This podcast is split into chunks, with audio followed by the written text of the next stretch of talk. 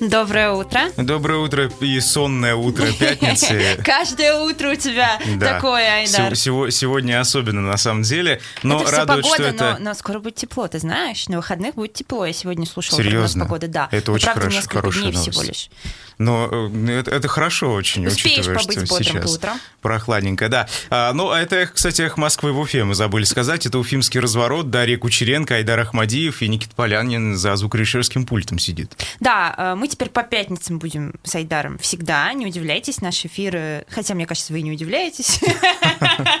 Но если вдруг удивляетесь, напишите нам на номер, который скажет Айдар. Как вы удивляетесь. Как вы удивляетесь, да. Вообще, пишите нам э, свои комментарии по ходу эфира. Э, у нас есть традиционный наш номер для смс-сообщений. Плюс семь девятьсот двадцать семь триста четыре десять пятьдесят один.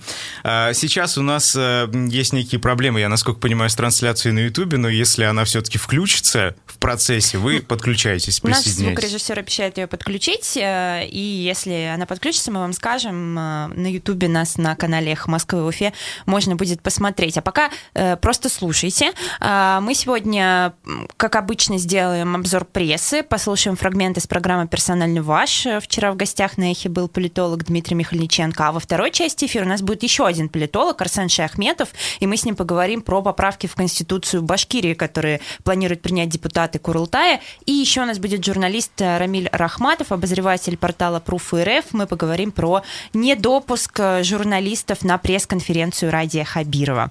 А давайте начнем с обзора прессы. Правда, ПФО. Материал Хабиров отменил режим самоизоляции для прибывших с британских островов. Вот так. Да, и там не только эти изменения внес указ, э, указ глава республики. Теперь э, в перечень документов, э, при наличии которых можно посещать ночные клубы, массовые физкультурные и спортивные мероприятия в закрытых помещениях, кроме справки о вакцинации, ПЦР-теста или наличии противопоказаний к вакцинации, можно предъявить справку о том, что ты переболел ну, ковидом, и эта справка должна быть э, давностью не э, раньше 6 месяцев. Mm-hmm. Вот. А еще отменяется э, требование о наличии справок вакцинации при посещении музеев, выставочных залов Эх, и библиотек. Заживем. Не очень, кстати, понимаю логику. Ради Хабиров на пресс-конференции, на которой мы сегодня подробно не будем останавливаться, потому что про это говорили вчера в «Персонально ваш», и Руслан Валиев, шеф-редактор «Эхо Москвы», который был на пресс-конференции вчера об этом много говорил в своем утреннем развороте, но а, там Ради Хабиров говорил, что а, сейчас самая главная задача у республики – это продолжать вакцинацию. Он сказал, что в целом ситуация по ковид более-менее стабильная, но а, нужно призывать всех вакцинироваться, и вот эти действия как-то не очень, на мой взгляд, совпадают с позицией власти. С другой стороны, э, тот же Ради Хабиров сказал, что все, кто хотел, уже вакцинировались. Видимо, на, на самом деле все, меня... кто ходит в музей, уже вакцинировался. А, на самом деле меня очень раздражает эта риторика властей. Они говорят, что ситуация стабильная. Она стабильно плохая. Посмотрите на цифры. У нас а, больше 300 человек в день заболевает только по официальным данным коронавирусом. Еще а, больше 15 человек, я насколько понимаю, в сутки в среднем, да, умирают от последствий заражения этим вирусом. И поэтому ситуация, называть ее просто стабильной и успокаивать таким образом, наверное, это просто подталкивать людей к тому, чтобы они больше не соблюдали никакие меры предосторожности и заражались еще больше. Я просто сейчас наблюдаю, летал э, в самолете недавно, э, летел, и там половина буквально, ну, вообще никаких мер э, предосторожности не не придерживаются. Глава республики бы тебе сейчас на это сказал, что э, да, ситуация стабильно может быть тяжелая, но мы научились жить с коронавирусом. Он про это уже говорил, и мы научились, как он выражался, принимать э, необходимые меры предосторожности. И мы, кстати, задавали вопрос по поводу того, почему э, власть проводит массовые мероприятия, публичные массовые мероприятия, а, а, а там а другим людям не разрешают их проводить, и почему они проводятся, при том, что у нас, ну, вообще-то в, в стране эпидемия коронавируса. И он говорил про то, что мы там соблюдаем все меры предосторожности, и это сейчас не то же самое, что полтора года назад, и люди mm-hmm. очень устали, сказал он, уже от всех этих ограничений, и поэтому мы очень осторожно пытаемся что-то делать. Ну, пусть он скажет, что в целом все не так плохо тем, кто сейчас э, лежит в больнице и не может дышать нормально. Но, кстати, по поводу тех самых, э, того самого указа о режиме повышенной готовности отменяются, а если это невозможно, переносится как раз мероприятие с количеством участников более, более 200 человек или с участием граждан иностранных государств. Вот так. Ну, это не касается, кстати, уфимского марафона, который состоится совсем скоро э, с участием более 5000 человек. А ради этого в предстоящее воскресенье перекроют участок улицы Заки-Валиди на отрезке от улиц Карла Маркса до Советская, сообщает пресс-служба мэрии. Об этом «Эхо Москвы» э, написала. Проезд будет ограничен в период с 7 часов утра до 15.30. Марафон э, также повлияет на схему движения общественного транспорта, сообщает городская администрация. Ожидают участия организаторы профессиональных спортсменов и любителей бега, скандинавской ходьбы и роллерного спорта. Вот Отлично. Так. Пойдешь?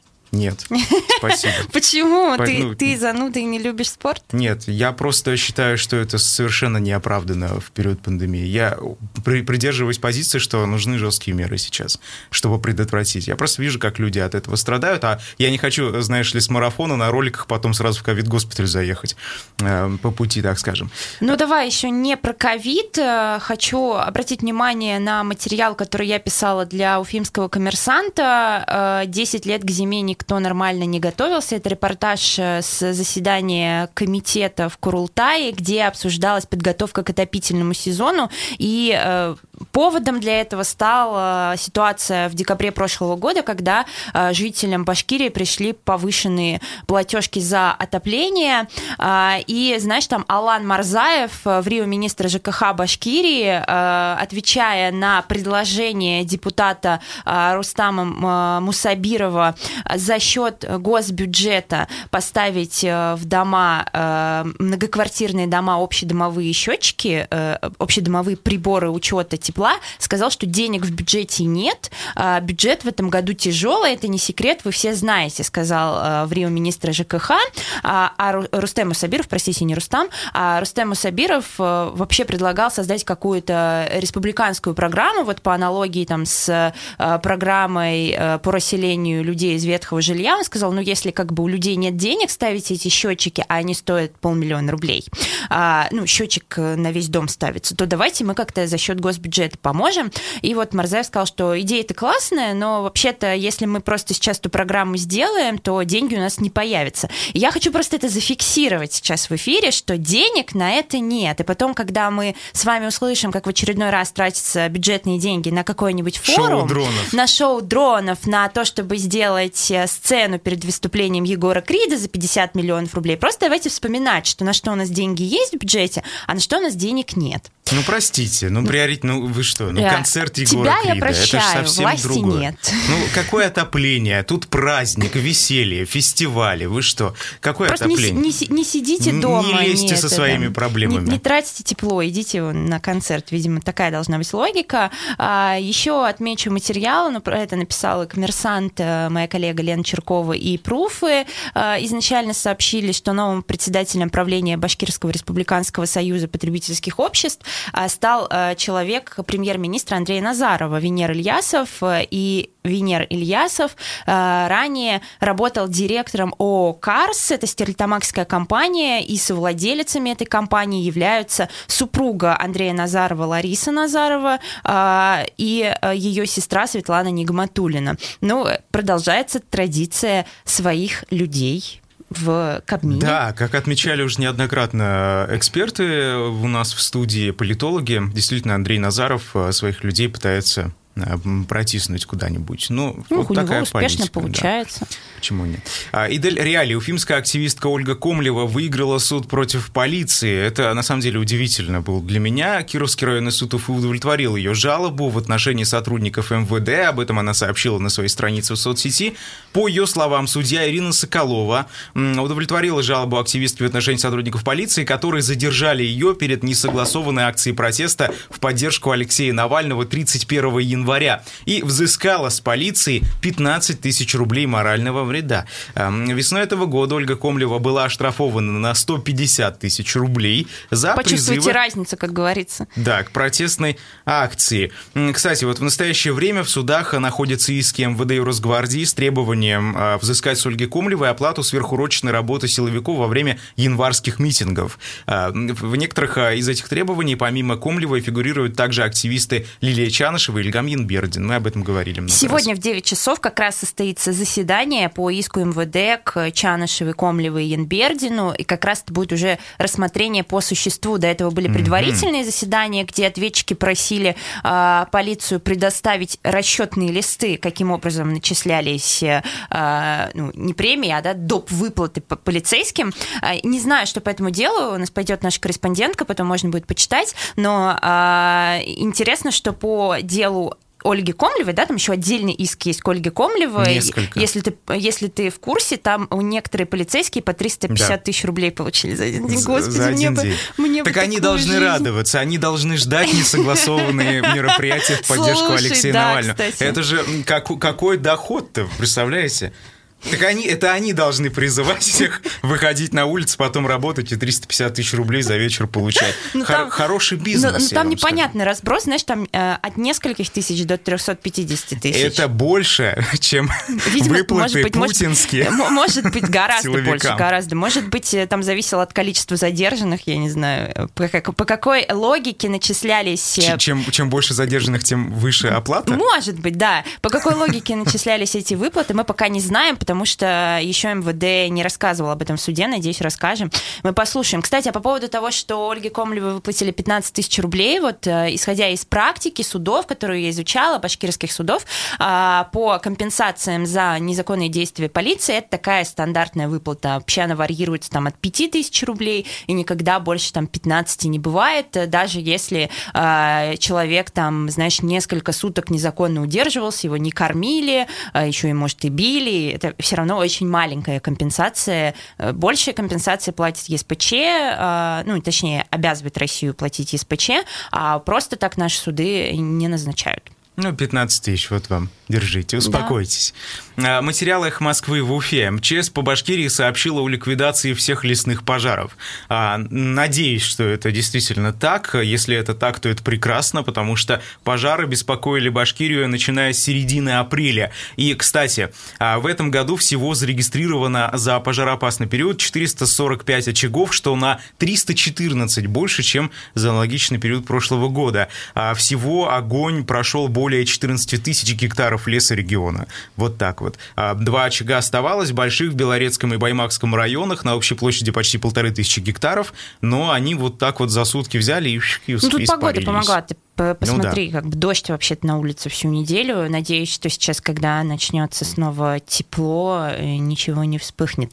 А Материал, э, на который э, тему, которую осветили многие СМИ, «Эхо Москвы в Уфе в том числе, «Коммерсант», в котором я работаю в том числе, похоже на бренд, э, вышла с таким заголовком статья в «Коммерсанте», на производителя одежды из Уфы пожаловались в прокуратуру. Речь идет о бренде одежды «Дам-Дам». Наверняка вы знаете, это вот э, футболки, э, свитшоты, кепки с, ну, как бы три шурупа, да, это называется «Эфё» надпись на башкирском, э, и вот, вот именно с этих футболок, по-моему, началось э, развитие этого бренда, а потом они стали придумывать и уже э, обыгрывать разные башкирские слова, э, названия микрорайонов Уфы, э, названия городов э, Башкирии и э, э, директор по развитию этого бренда э, Владлен Окунев э, стал как бы фигурантом рассмотрения,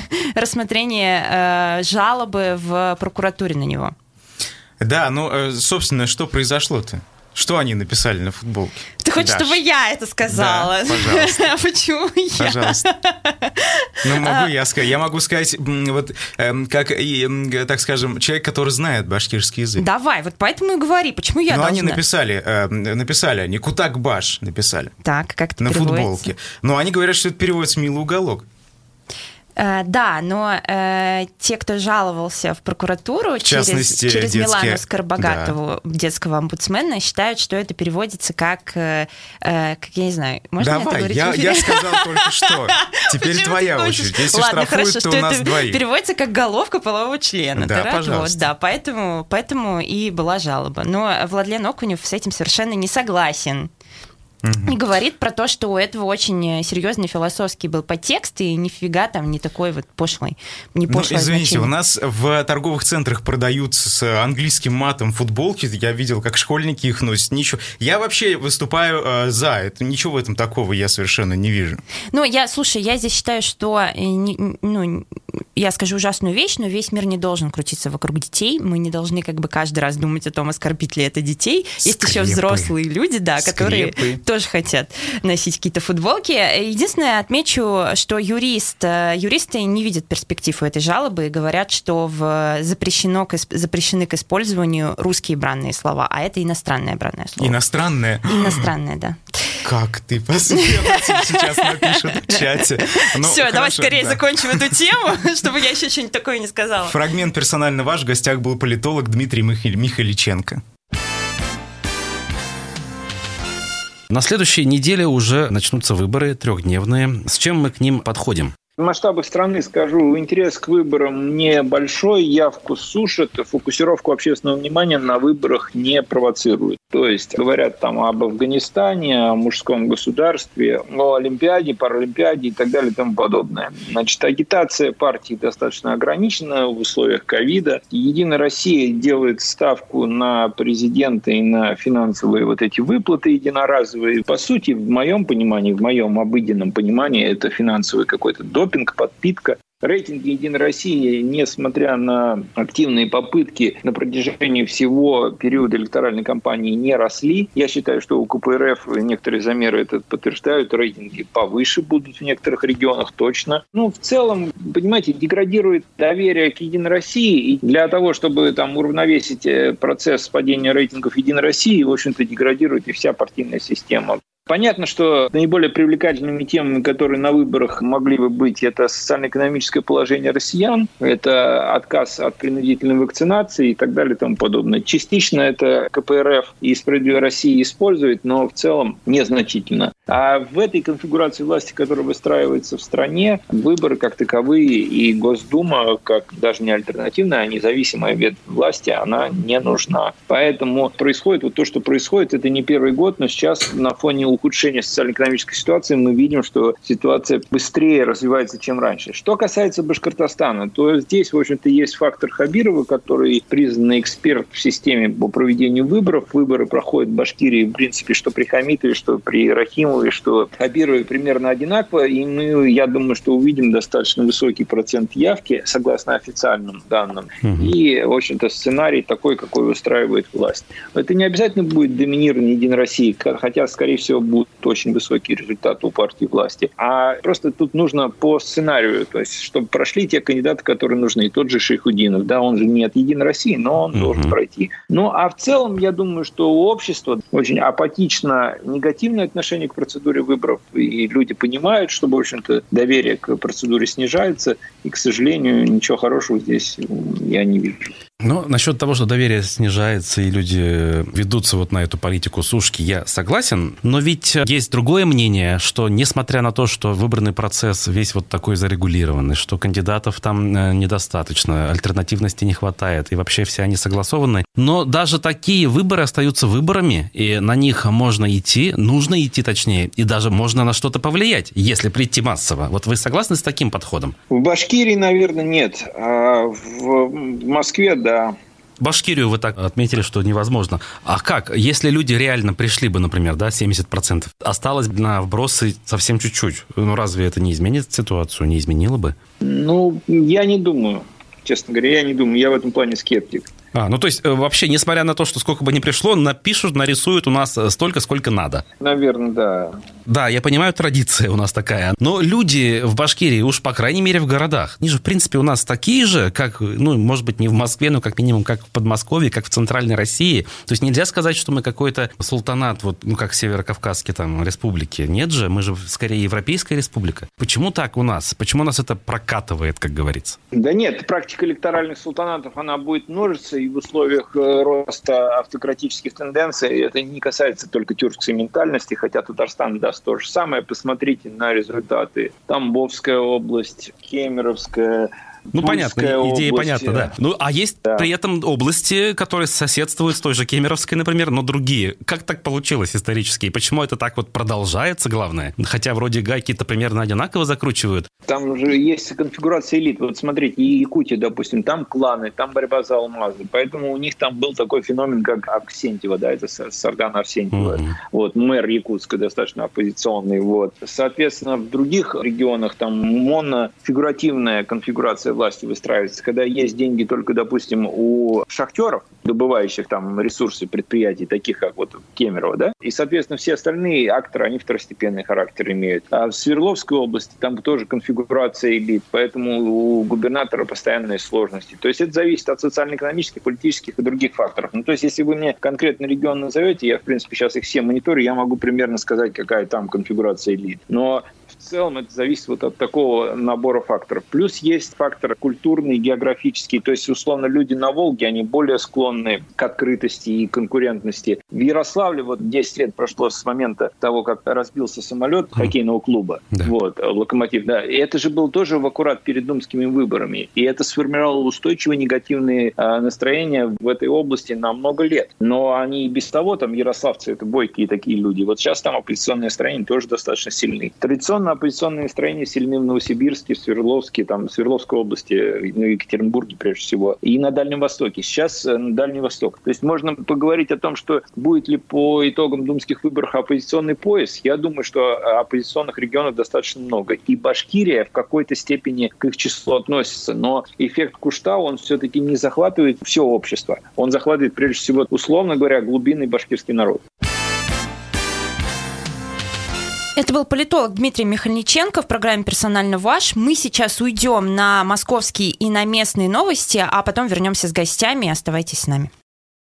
Продолжаем уфимский разворот на эхе Москвы в Уфе. В студии Дарья Кучеренко, Айдар Ахмадиев, Никита Полянин за звукорежиссерским пультом. Кстати, у нас трансляция на Ютубе появилась. Присоединяйтесь к нам, можно там на нас посмотреть.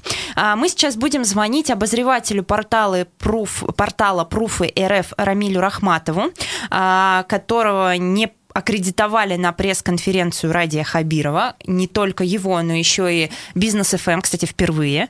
А, их до этого всегда аккредитовывали. И еще новая СМИ, которая недавно появилась в Башкирии, РИА Ян, а, но там работают журналисты, которые раньше работали, в, например, в аргументах и фактах. А, и причина недопуска журналистов была в том, что якобы не хватило мест. Простите, сказали, отправляйте ваши видеообращения, комментарии под записью Радия Хабирова, если хотите задать вопрос. Это же пресс-конференция, понимаешь? Да, там главное почему-то не журналисты, а просто люди, спортсмены, я не знаю, депутаты. Прямая линия Ради Хабирова. Эм, Рамиля, мы сейчас с ним пытаемся связаться до сих пор. Но, кстати, э, по словам главного редактора Айгуль э, Мусиной, главного редактора Пруфов. Это не первый случай, когда журналистов издания не пускают на подобные официальные мероприятия. В прошлом году Пруфы тоже, тогда про Уфу еще, тогда их тоже не пустили на пресс-конференцию. Но что интересно, Ради Хабиров же объяснил, э, почему, э, почему он не захотел видеть пруфы. Ты слышала, какое там было объяснение? А, ну, ты лучше расскажи, потому что я так это сейчас Он сказал, что это, это возможность оградиться от лжи да. и, и хамства, кажется, он еще сказал. Ну, фактически ему как раз признал дискриминацию, да, СМИ, получается. Но вот такая пресс-конференция получилась, что ж. А были те, кого пригласили. Дозвонились мы до Рамиля Рахматова. Рамиль, доброе утро. Доброе. А, Рамиль, а скажи, пожалуйста, вот в какой момент э, начались таки, началось такое отношение к вам со стороны администрации главы, что вас не пускают на какие-то официальные мероприятия, куда пускают других журналистов? Ну, давайте так, сразу скажу, что и у каждого явления есть а, причина, а есть повод. Поводом послужил прошлый год. Вот год назад была закрытая встреча а, представителей независимых СМИ Ради Хабирова. Это был тоже сентябрь месяц. На самом деле была договоренность, что некоторые вещи мы можем публиковать э, в виде новостей со ссылкой на источник, а некоторые договорились, что вещи писать не будем. Но тогда именно произошло следующее. На этой встрече мы уже целый ряд журналистов знал и, соответственно, ну, включая меня, но тем не менее, не я задал этот вопрос о состоянии э, здоровья Ульфата Мансуровича Мустафина покойного. Тогда Ради Хабиров сказал, что, дескать, он там в тяжелом состоянии, все плохо. Никто тогда эту новость действительно не писал, поскольку это была просьба, и поскольку, как бы, ну, он говорил, что давайте не будем это афишировать. Но через неделю у нас была информация, что его спецборд в Москву перевез, и состояние ухудшилось, там ампутация и комы. Соответственно, мы ни, ни на кого не ссылаясь на свой источник, а это у нас действительно был источник в Минздраве, угу. и в аэропорту мы сделали об этом публикацию. После этого начался какая-то истерика, психоз со стороны властей, начали там нам угрожать судами, дескать, все в порядке, он вообще находится на изоляции в Уфе и так далее. Но мы посчитали это глумлением над самим Ульфат Мансуровичем, поскольку уже знали, что ну, человек в состоянии комы и в Москве, да, и когда тут начинает тебе угрожать судами, все прекрасно, он жив, здоров и находится просто там чуть ли не в отпуске, да, в Уфе. Ну, мы были, во-первых, сбешены, и, во-вторых, ну, и мы сказали, хорошо, если вы хотите подавать суд, тогда подайте, пожалуйста, в суд на первое лицо республики.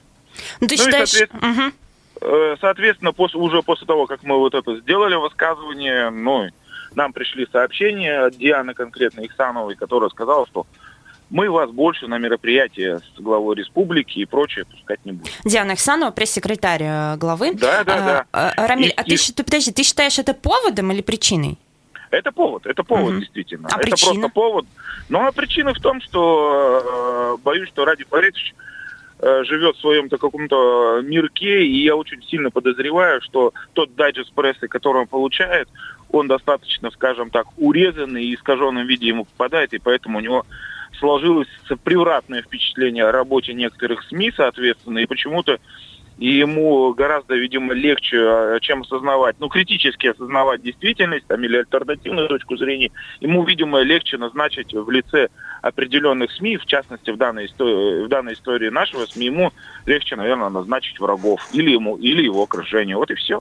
А как тебе ответ Радия Хабирова на вопрос э, нашего коллеги Дениса Ганиева, который спросил, почему вас не пустили на пресс-конференцию? Ради Хабиров сказал, что это единственный возможный способ защититься от хамства и лжи.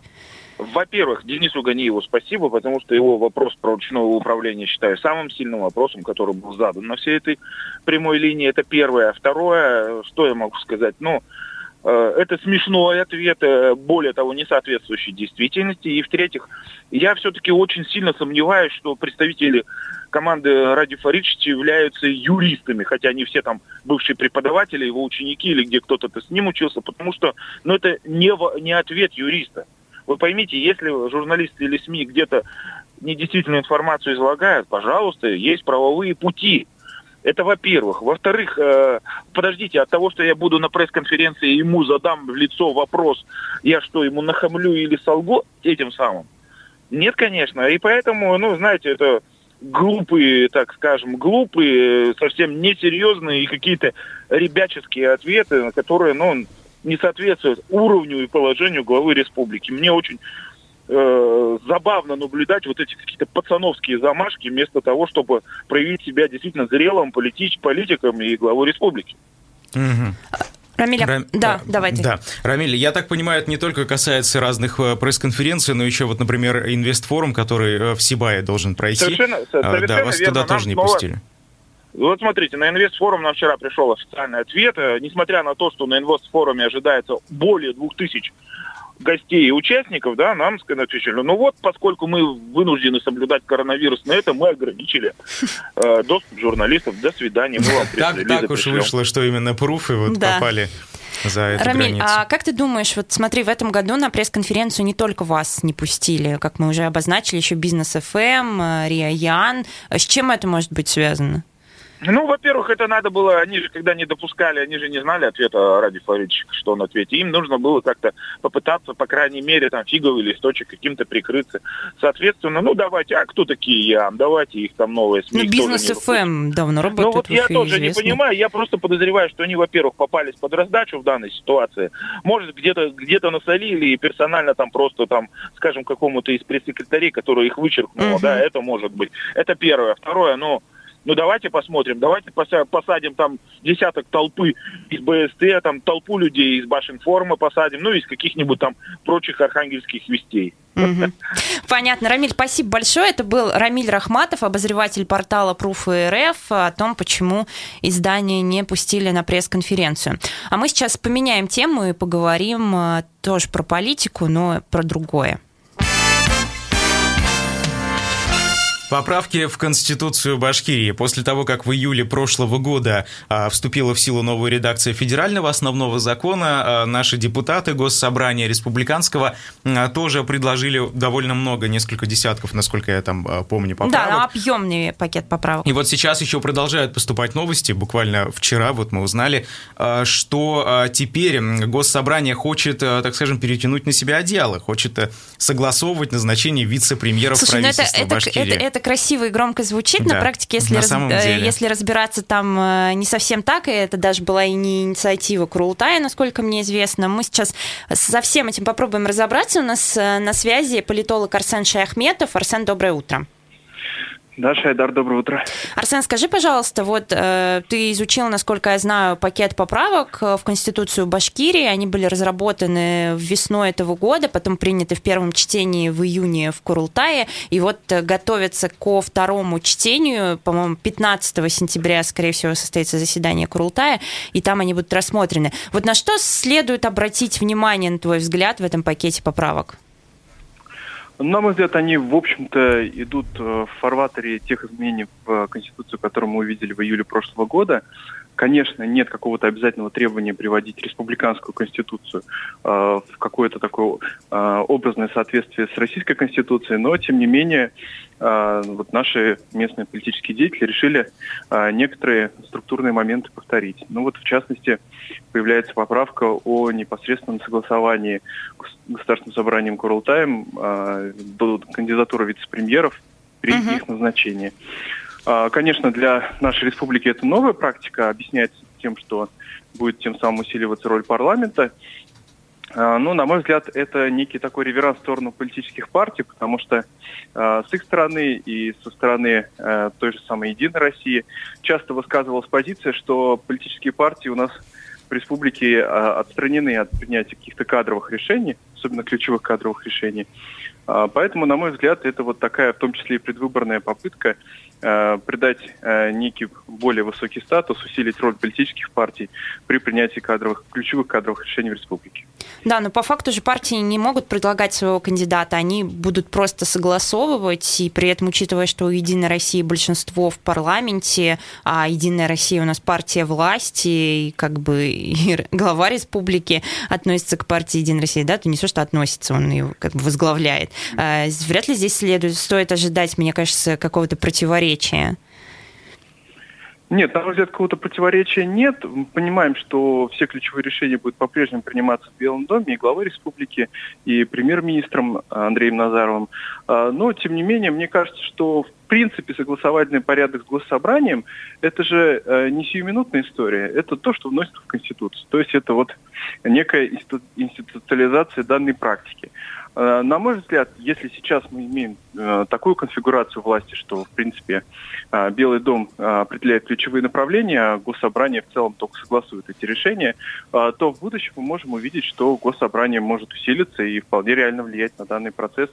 Собственно, я уже говорил, что подобную практику мы увидели в Мариэл в этом году, когда местный глава республики попытался назначить вице-премьера а, без согласования с госсобранием, это вызвало достаточно бурное обсуждение и демарш одной из фракций а, в госсобрании Мариэл. Поэтому, в принципе, создание института, который позволил бы усилить контроль над э, назначениями кадровыми, над принятием решений, на мой взгляд, в принципе, положительное явление.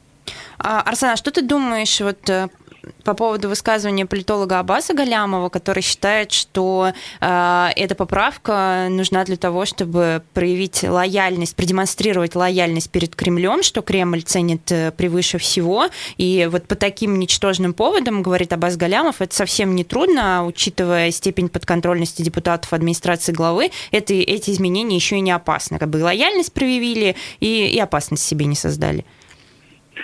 Ну, не знаю, насколько вообще, в принципе, в Москве знают о том, что у нас такую поправку принимают. насколько попадает в фокус их внимания. А, на мой взгляд, они уделяют этому достаточно мало внимания.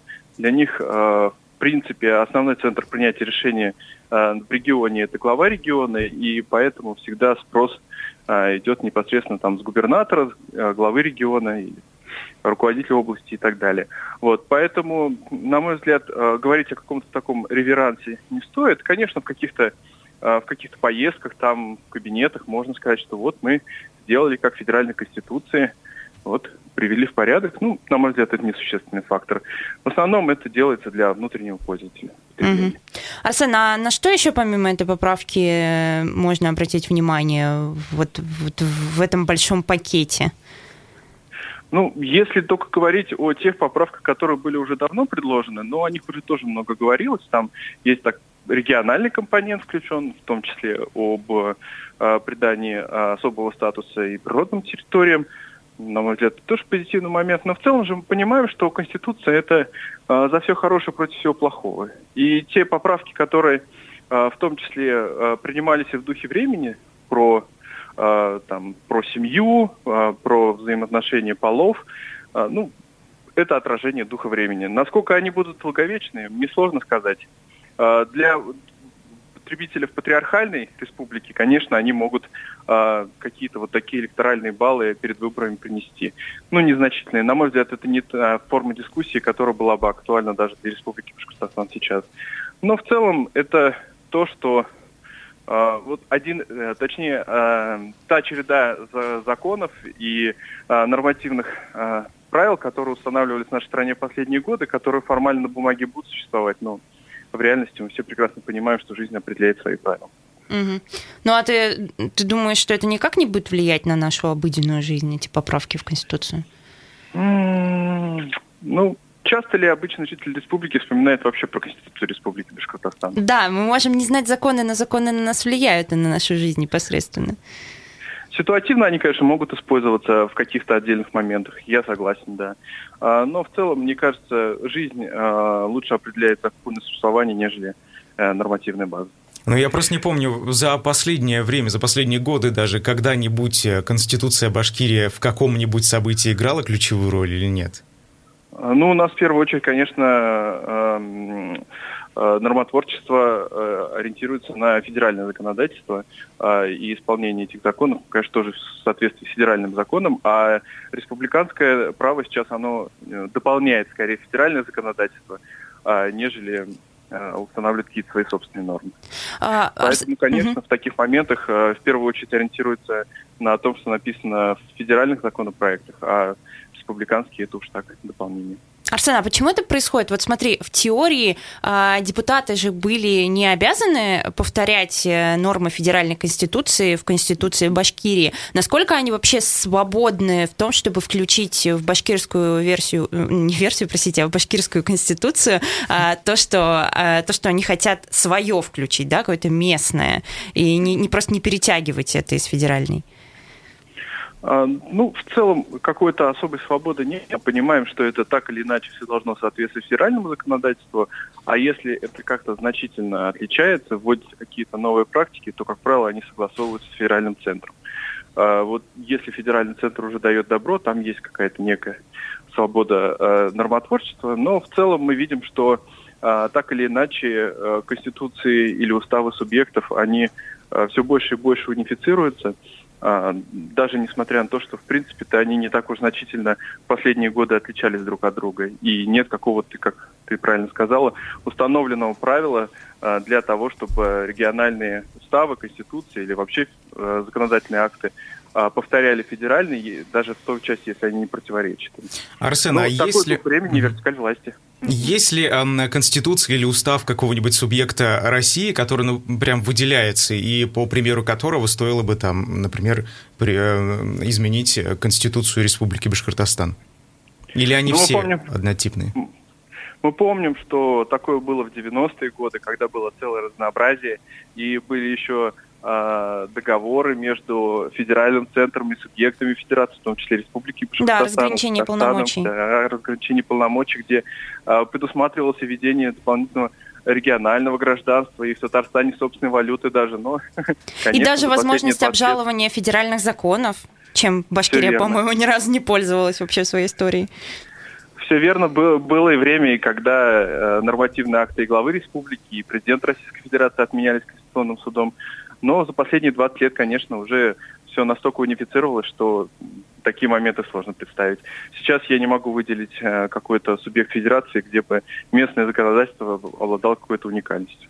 А, Арсен, смотрите, Константин Толкачев, спикер нашего республиканского парламента, он уже на этом месте, кажется, с 99 -го года, если я не ошибаюсь. То есть очень да. много, да? Больше, Больше чем, чем Путин. представляете? Вообще есть такие люди раз?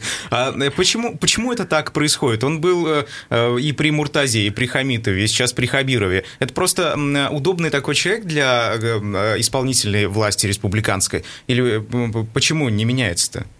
Спикер, как ну, вы думаете? Э, на мой взгляд, Константин Толкачев для региональной власти является эффективным руководителем, поскольку вот он стал таким вот хозяином законодательства, так сказать, земли башкирской, и достаточно стабильно и прочно вот держит этот фронт, то есть не допускает каких-то эксцессов, все решения принимаются ну, относительно гладко. Бывают, конечно, какие-то шероховатости, несогласия, но в целом этот процесс отлажен для региональной власти, подчеркну, хорошо.